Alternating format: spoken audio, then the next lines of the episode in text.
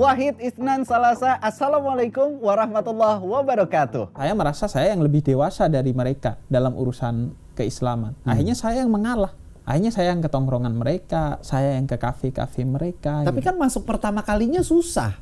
Ada ada resisten dari merekanya ada penolakan. sebenarnya kalau eh, penolakan itu mungkin ada di kita, bukan di mereka.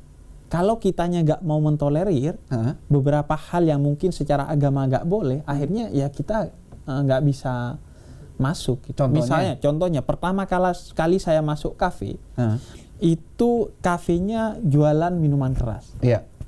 Kemudian di di dalam rangkaian acara di mana saya ngisi, itu di akhir adalah eh, lelang satu minuman keras yang katanya paling enak. Oke. Itu kalau saya dari awal bilang oh enggak, nggak mau saya, ya udah kelar di sana. Hmm. Orang itu akan tetap seperti itu dan saya akan tetap dakwanya di masjid. Hmm. Akhirnya saya oke saya toleransi itu. Hmm. Toleransi sebagai sebuah metode untuk berdakwah di sana. Akhirnya saya masuk.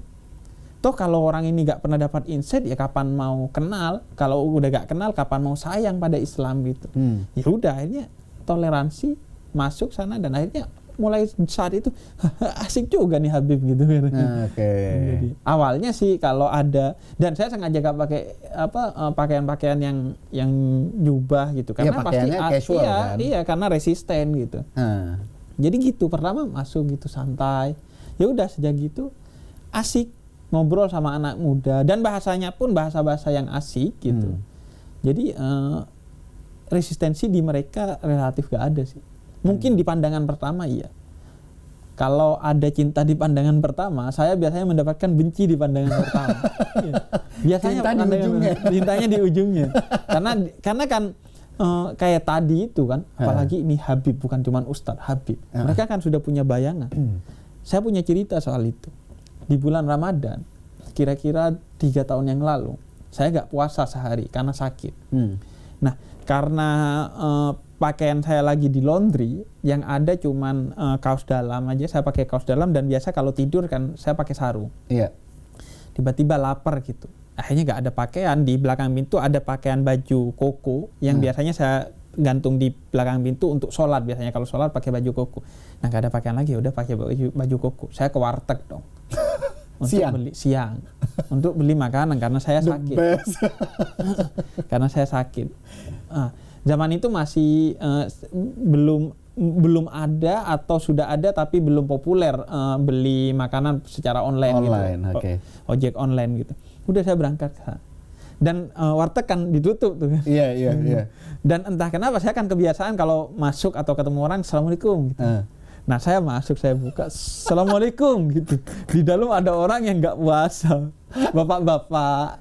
Saya nggak mau suudon ke bapak-bapak itu. Tapi repot saya gak suudon sama bapak-bapak nih. Yang seger, mukanya gak pucat, gak kayak orang sakit. Dan pasti bapak ini gak head. Kok makan Karena laki. Iya. Saya mau, mau berusaha suudon, apa berusaha husnudon, tapi gak dapet celah. Susah. Susah. Akhirnya saya masuk kan. Assalamualaikum dengan casing Habib Heeh. dan baju koko pakai sarung. Langsung di dalam gerutak gerutak gerutak gitu. Dikira digerebek. Dikira digerebek dong. Itu serius. Nggak tahu. Enggak enggak kata saya. Tenang tenang Pak. Saya golongan Anda gitu. saya di sini juga mau batalin puasa gitu. Saya sakit gitu. Akhirnya gitu. Itu lucu, serius kejadian tuh. Nah gitu ya kalau akhirnya gitu.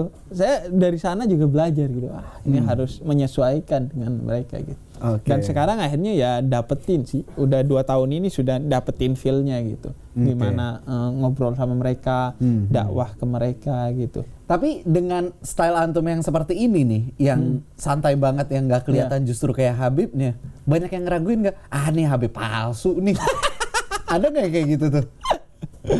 Eh, kalau secara langsung nggak ada Eh. ketemu langsung, tapi di medsos ada. Tapi menurut saya sih bukan mereka meragukan saya, tapi karena mereka nggak setuju pada opini saya. Oke. Biasanya cara kan orang kita nih eh, sering fallacy gitu, Hmm. kesesatan dalam berpikir. Jadi kalau nggak setuju sama pendapat seseorang diserang kepribadiannya. Iya.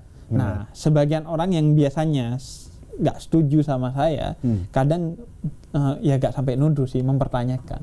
Hmm. Ini Habib beneran apa enggak? Nanti saya bawakan buku Robito saya, Anda habis Anda. Jadi Robito itu lembaga yang mengurusi nasab eh, keturunan Nabi dan saya sudah dilegalisir menjadi keturunan Jadi Nabi. kita pegang kayak paspornya Kayak gitu paspor, ya. ya. Ada silsilahnya tuh ada lengkap. silsilahnya. Sampai ke kita sampai ke Nabi itu ada yang 37, Iya. ada yang 38. Mm, mm, mm. Makanya nanti saya kalau sebel saya foto saya share. Tapi percuma orang seperti itu nggak bisa diladeni. Kita Oke. share foto nasab kita, wah sombong nih, sombong.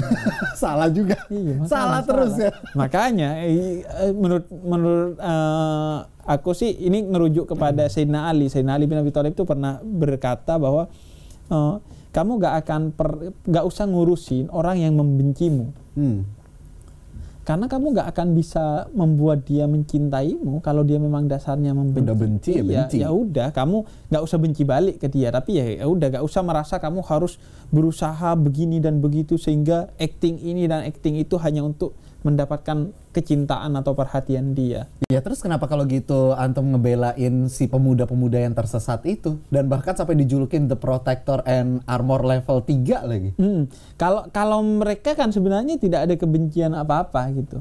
Oke. Cuman eh, polos-polos aja gitu. Hmm, hmm. Polos-polos aja selama ini eh, nggak kalau apalagi coki gitu sama sekali nggak tahu eh, Islam. Hmm. Eh, muslim eh, namanya saja muslim, kelakuannya tidak Islam. Jadi Ini dikulitin satu persatu. Wah, gue bahaya nih. Nih gue ngobrol sama Bebas ini. Nih nanti jangan-jangan gue dikulitin juga nih. nama namanya doang sahil. Sahil itu memudahkan, tapi bikin repot. jadi jadi jadi gitu. Apa eh, kalau orang yang pol- polos, Eh. tulus, oke. Tapi kalau orang dasarnya benci, benci itu kan artinya dia ini gak kenal kita, Eh. tapi anti kepada kita. Kalau sudah kenal, tapi dia gak suka sama kita, itu bukan benci, itu beda pendapat dan Oke. itu oke aja beda pendapat. Eh, Nabi Daud dan Nabi Sulaiman diceritakan di dalam Quran itu beda pendapat. Nabi loh, Hmm. di antara para nabi beda pendapat, biasa aja gitu. Cuman kalau sudah benci dan benci itu kata Nabi sering kali munculnya biasanya karena tidak tahu. Hmm. Saya dulu ngelihat Coki sebelum kenal, wah ini orang emang sekali. Tapi ternyata ketika kenal gitu, Eh. eh, ya misalnya ngingetin sholat dia, Bib, lu gak mau sholat gitu, misalnya kalau waktu sholat gitu atau Hmm. atau ini. Ternyata kemudian saya kemarin ngobrol sama Coki Eh, di kantor MLI itu, Mm-mm. itu ketika mereka kan punya acara namanya Fixerem Oke. untuk ngelihat-ngelihat hantu katanya. Hmm. Saya mau katakan kepada Anda, Anda musyrik melihat hantu, mencari hantu musyrik. Jadi mereka itu eh, cari katanya, cari hantu di kantornya. Hmm. Ternyata semua kantornya auranya negatif. Kecuali tempat sajadah yang biasa tempat eh, saya dan teman-teman muslim Sholat. di MLI sholat gitu. Oke. Nah makanya kata Coki, saya itu Bib, sajadah Anda saya geser-geser agar sampai nanti semua kantor MLI gak ada setannya.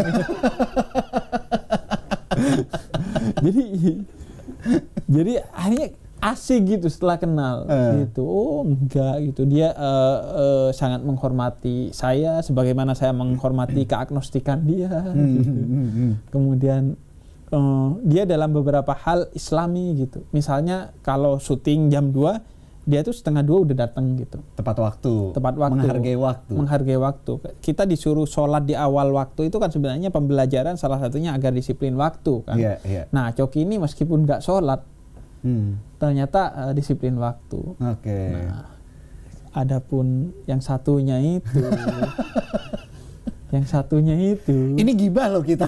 gibah loh jadi. Nggak boleh loh. gitu. makanya saya nggak sebut namanya. Udah tadi udah udah disebut. Jadi begitu. Aduh. Nah dan itu itu Muhammad Abdu pernah bilang itu. Muhammad Abdu ini tokoh pembaharu Islam di Mesir. Dia katakan, saya waktu ke Perancis, saya tidak melihat Muslim di sana, tapi saya melihat Islam di sana. Oke. Orangnya tepat waktu, bersih, disiplin. Kemudian di Mesir saya melihat Muslim di sana, tapi saya nggak melihat Islam di sana. Ya karena tadi saya di perpustakaan Jepang di TV-TV saya melihat, saya melihat Islam di sana. Hmm. Orang baca buku di bis aja saya melihat Islam orang baca buku di Indonesia di perpustakaan saya nggak melihat Islam meskipun Muslim gitu nggak baca buku dong dia pacaran Itu pacaran yang berilmu, Beb. Anda combo dosanya. Di perpustakaan seharusnya baca buku, Anda nggak baca buku berarti Anda munafik. Kemudian pacaran dilarang dalam Islam, Anda pacaran. Combo dong Anda. Apakah itu yang dinamakan tersesat di jalan yang benar? Nah, tersesat di jalan yang benar itu artinya eh, kita bercanda Eh. di kultum pemuda tersesat, ada candanya, tapi Oke. ada ilmu di dalamnya. Kemudian pertanyaan-pertanyaan yang sesat Heeh. kayak tadi itu kayak sholat jalan tapi maksiat jalan tapi eh, bisa ditanyakan di kultum pemuda tersesat Hmm. dan dijawab dengan fun tapi juga ada ilmunya nah itu yang namanya tersesat di jalan yang benar gitu Hmm. jadi mereka eh, tersesat pertanyaannya sesat-sesat Hmm. tapi tetap dalam core mencari kebenaran Oke. jadi mereka itu eh, sebagian orang mungkin nganggap mereka itu seolah-olah bercanda. Mana ada orang kemarin misalnya pertanyaan yang saya terima, dia ini pacaran tapi sholat berjamaah dan kemudian Cium setelah tangan. sholat cium tangan. Sebagian orang menganggap itu bercanda, padahal real. loh. Itu real. Ada orang yang di bulan Ramadan Eh. itu Bib apa hukumnya misalnya saya berbuka dengan yang haram-haram gitu. itu kan seolah-olah apaan sih gitu Eh. tapi padahal itu real makanya saya mau ketika diajak itu sama tretan muslim mau karena itu walaupun kayak bercanda kayak agak serius tapi itu real masalahnya Hmm. nah itu yang disebut tersesat tapi di jalan yang benar nanyanya Oke. ke yang bisa menjawab dengan benar gitu Oke, nah sekarang kalau kita lihat nih kontennya Bipusin ini kan Hmm. barengan sama teman-teman itu ada coki, ada muslim. Nah kan ada yang berlainan kepercayaan juga gitu kan. Hmm. Sebenarnya apa tujuannya? Kok bikin kontennya eh, dakwah gitu, tapi ada Iya. ada eh, kepercayaan lain di dalamnya. Iya, ta- gini kan, tak kenal maka ta'aruf. Hmm. Tak kenal maka Ta'aruf. ta'aruf dulu. Ya biar sayang harus Iya. saling kenal dulu. Iya kayak tadi kan, kayak antum ceritain tadi nah, kan. ya itu. Saya menilai banyak eh, ketegangan di antara umat beragama di Indonesia itu dimunculkan hanya karena mereka tidak saling kenal Oke. dan tidak mau saling kenal. Hmm. Makanya saya ngobrol dengan berbagai orang. Pendeta Yeri Pati Nasarani, seorang Protestan. Hmm. Saya baru bikin video dengan tokoh agama Buddha, Hmm. dengan semua. Bahkan saya punya satu teman eh, penganut agama Sikh. Iya. Itu berapa penganutnya kata saya? Dia selama ini bertemu di Indonesia dengan sesama penganut Sikh itu enam orang. Kata saya ini agama apa fans club? Kok dikit banget umatnya katanya. Bercandanya gitu. Dia ngakak gitu. Dan akhirnya ngobrol dengan semua itu. Akhirnya eh, kalau dibilang Bib mualafkan coki, Hmm. Bib pengaruhi orang Buddha agar menjadi Islam. Enggak, motif saya enggak. Hidayah itu dari Allah, bukan dari saya atau siapa pun. Oke. Jadi posisinya saya hanya ingin memperkenalkan Islam kepada mereka dan saya ingin mengenal agama mereka Hmm. kepada diri saya dan komunitas saya agar tahu bahwa meskipun kita berbeda dalam kebenaran, sebenarnya semua agama sama-sama mengajarkan kebaikan dan cinta. Hmm. Jadi nggak perlu bertengkar Hmm. walaupun kita berbeda tentang eh, kitab sucinya, nabinya, bahkan konsep tentang Tuhannya, tapi sama-sama sebenarnya ingin menjadikan eh, agama mereka sebagai jalan untuk mendidik mereka menjadi pribadi yang penuh cinta dan kebaikan. Kebaikan. gitu. Jadi sama kok dalam banyak hal akhirnya. Oke. Misalnya eh, Yesus mengajarkan kasih.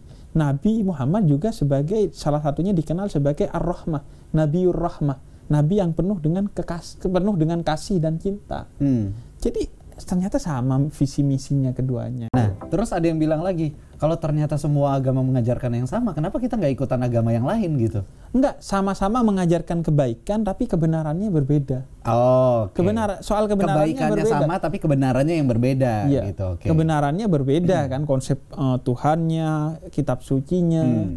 eh, ibadahnya, nabinya juga berbeda. Oke. Tapi ternyata ketika kita telusuri agama itu mengajarkan kebaikan semua gitu. Gak ada yang agama misalnya kalau anda ketemu dengan orang berbeda agama, pentung dia. Nggak ada, nggak ada gitu. Jadi ya udah gitu. Itu fans club kayaknya. Ya kan? Bukan Jadi akhirnya eh, agama itu kan soal hati. Iya. Intinya kan tadi kita bicara bukan soal pikiran utamanya, soal hati. Hmm. Sehingga nggak bisa kita memaksakan agama. Makanya Quran bilang la ikraha fiddin, tidak ada paksaan dalam agama. Jadi akhirnya ya udah karena ini urusan hati, urusan tingkah lakunya semua baik gitu. Hmm. Tapi urusan hati mana yang lebih klik? Saya merasa Islam lebih klik gitu. Hmm. Kemudian pendeta Yeri merasa kliknya dengan Protestan. Ya udah jalani masing-masing. Menurut saya eh, musuh semua agama adalah mereka yang memeluk agama tapi menjadi pribadi yang buruk, Hmm, yaitu oke. mengkhianati nilai-nilai agamanya. Oke, Karena oke. semu karena gini, saya sering katakan bahwa eh, cinta itu tidak punya agama, Hmm. tapi semua agama mengajarkan tentang cinta. cinta. Jadi umat beragama yang menjadi musuh kita bukan yang berbeda agama, tapi yang mengkhianati nilai-nilai cinta kasih itu. Karena cinta Oke. kasih itu adalah nilai semua agama. Oke. Nah, terakhir untuk nutup obrolan kita kan Anda punya buku tuh. Heeh. Tuhan ada di hatimu. Iya. Nah, itu sebenarnya bukunya tentang apa? Iya, itu eh, buku baru saya judulnya Tuhan tak di Ka'bah, Tuhan tak di Vatikan dan Hmm. Tuhan tidak di tembok ratapan. Tuhan ada di hatimu. Jadi sejatinya Tuhan itu bukan di Ka'bah sebagaimana keyakinan umat Islam. Hmm. Ka'bah itu kiblat sholat saja yang ditunjuk oleh Allah. Iya. Orang Kristen meyakini Vatikan, enggak. Tembok ratapan menurut orang Yahudi enggak. Aslinya Tuhan itu ada di hati. Hmm. Kita mau haji 10 kali, mau umroh setiap tahun dan setiap bulan, mau haji setiap tahun, tapi kalau nggak pakai haji, itu hajinya nggak akan diterima oleh Allah. Nggak pakai hati. Nggak pakai hati. Oke. Kalau nggak pakai hati, dia nggak akan pernah mabrur. Hmm. Dia mentok dapat gelar haji saja untuk disombongkan ke tetangganya. Dan gelar haji itu palsu Oke. karena tidak mabrur. Jangankan gelar hajinya, oleh-olehnya itu rata-rata palsu karena belinya di Tanah Abang. Iya. Dia bilangnya beli saya beli di Jeddah ini. Aduh, Pantas Atom jualan oleh-oleh haji ya. iya. Jadi gitu. Eh, walaupun ke haji setiap tahun, umroh setiap bulan atau setiap apalah, setiap minggu kek. Hmm. Tapi kalau nggak bawa hati, dia nggak akan pernah bertemu dengan Allah di Ka'bah gitu. Hmm. Tapi ada satu tokoh di masa tabi'in, di masa eh, dua generasi setelah Nabi Muhammad, Hmm. itu ada seorang eh, tokoh yang dia nggak pernah ke Ka'bah, nggak pernah berangkat haji. Hmm. Dia selama 30 tahun menjadi eh, tukang sol sepatu yang biasanya lewat di depan rumah kita. Sol sepatu. Mm-mm. Nah, itu kerjaan dia. Hmm. Dia tukang sol sepatu, tukang jahit sepatu yang rusak. Iya. 30 tahun habis dimakan hasil pekerjaannya, tapi bisa lah nabung dikit-dikit. Sampai 30 tahun cukup untuk berangkat haji. Haji. Dan ketika beberapa bulan dia mau berangkat haji, istrinya ngidam. Ngidam makanan yang wanginya masuk ke rumah dia. Hmm. Minta dong, mintain ke tetangga. Hmm. Coba dia cari sumbernya mana, ternyata tetangga jauhnya dia. Hmm. Dia masuk, ternyata eh, orang itu kata kata yang muncul perempuan tua umur 60-an tahun. Saya minta makanan kamu dong sedikit aja agar istri saya selesai ngidamnya gitu. Hmm. Kata dia gak bisa karena makanan ini halal bagi kami, haram bagi kamu. Waduh, ini kesesatan apa lagi? Kemudian kata, kok bisa kata orang ini? Kemudian kata perempuan ini karena makanan ini sebenarnya adalah bangkai dari kerbau. Oke. Bangkai itu kan haram dalam Islam. Iya. Tapi halal bagi saya karena gak ada makanan lain bagi saya. Hmm. Jadi dia dan enam anaknya, ternyata dia seorang janda dengan enam anak yatim Ya Allah. yang nggak punya makanan untuk dimakan hingga harus makan bangkai. Hmm. Akhirnya orang itu menangis, dia pulang, ambil semua dana hajinya, dia berikan ke wanita ini Hmm. agar dia bisa makan dan hidupnya menjadi sejahtera. Oke. Dan Ih, merinding ada bener. seorang eh, jamaah haji tahun itu yang bernama Abdullah bin Al Mubarak yang kemudian bermimpi ternyata orang ini haji di tahun itu dalam mimpinya dia. Dia tertidur di Masjidil Haram, dia bermimpi bahwa orang ini berangkat haji tahun itu dan menjadi satu-satunya haji mabrur tahun itu dan yang menjadikan semua jamaah haji mabrur di tahun itu karena keberkahannya orang ini. Padahal dia nggak pernah berangkat haji. Hmm.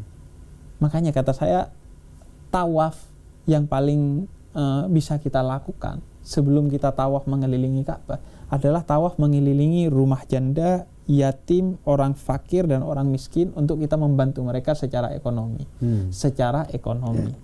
Janda secara ekonomi dibantu, bukan dengan pendekatan lainnya. Jadi Kayak- akhirnya dia kayaknya ente udah bisa ngebaca arah Anda mau ke mana nih. Iya. Karena saya menyimak Instagram Anda. Baiklah, teman-teman Insight, terima kasih banyak yang sudah menonton acara hari ini barengan sama Habib Hussein luar biasa ilmunya. Wah, top deh. Pokoknya intinya, intinya nih ya, sekali lagi, intinya adalah kita nggak boleh saling ngambil jobnya. Itu kuncinya. Semoga apa pun yang disampaikan sama Habib Hussein Jafar Al Hadar ini bisa kita terima dengan baik. Kalau ada perbedaan, jangan ada baper sama sekali. Jauh di lubuk hati kita bisa tahu nilai-nilai dari kebaikan dan juga kebenaran. Kalau gitu Habib Hussein pamit, terus juga saya Sahil Mulahela pamit. Mohon maaf kalau ada salah-salah kata. Talata Ibnan Wahid. Wassalamualaikum warahmatullahi wabarakatuh.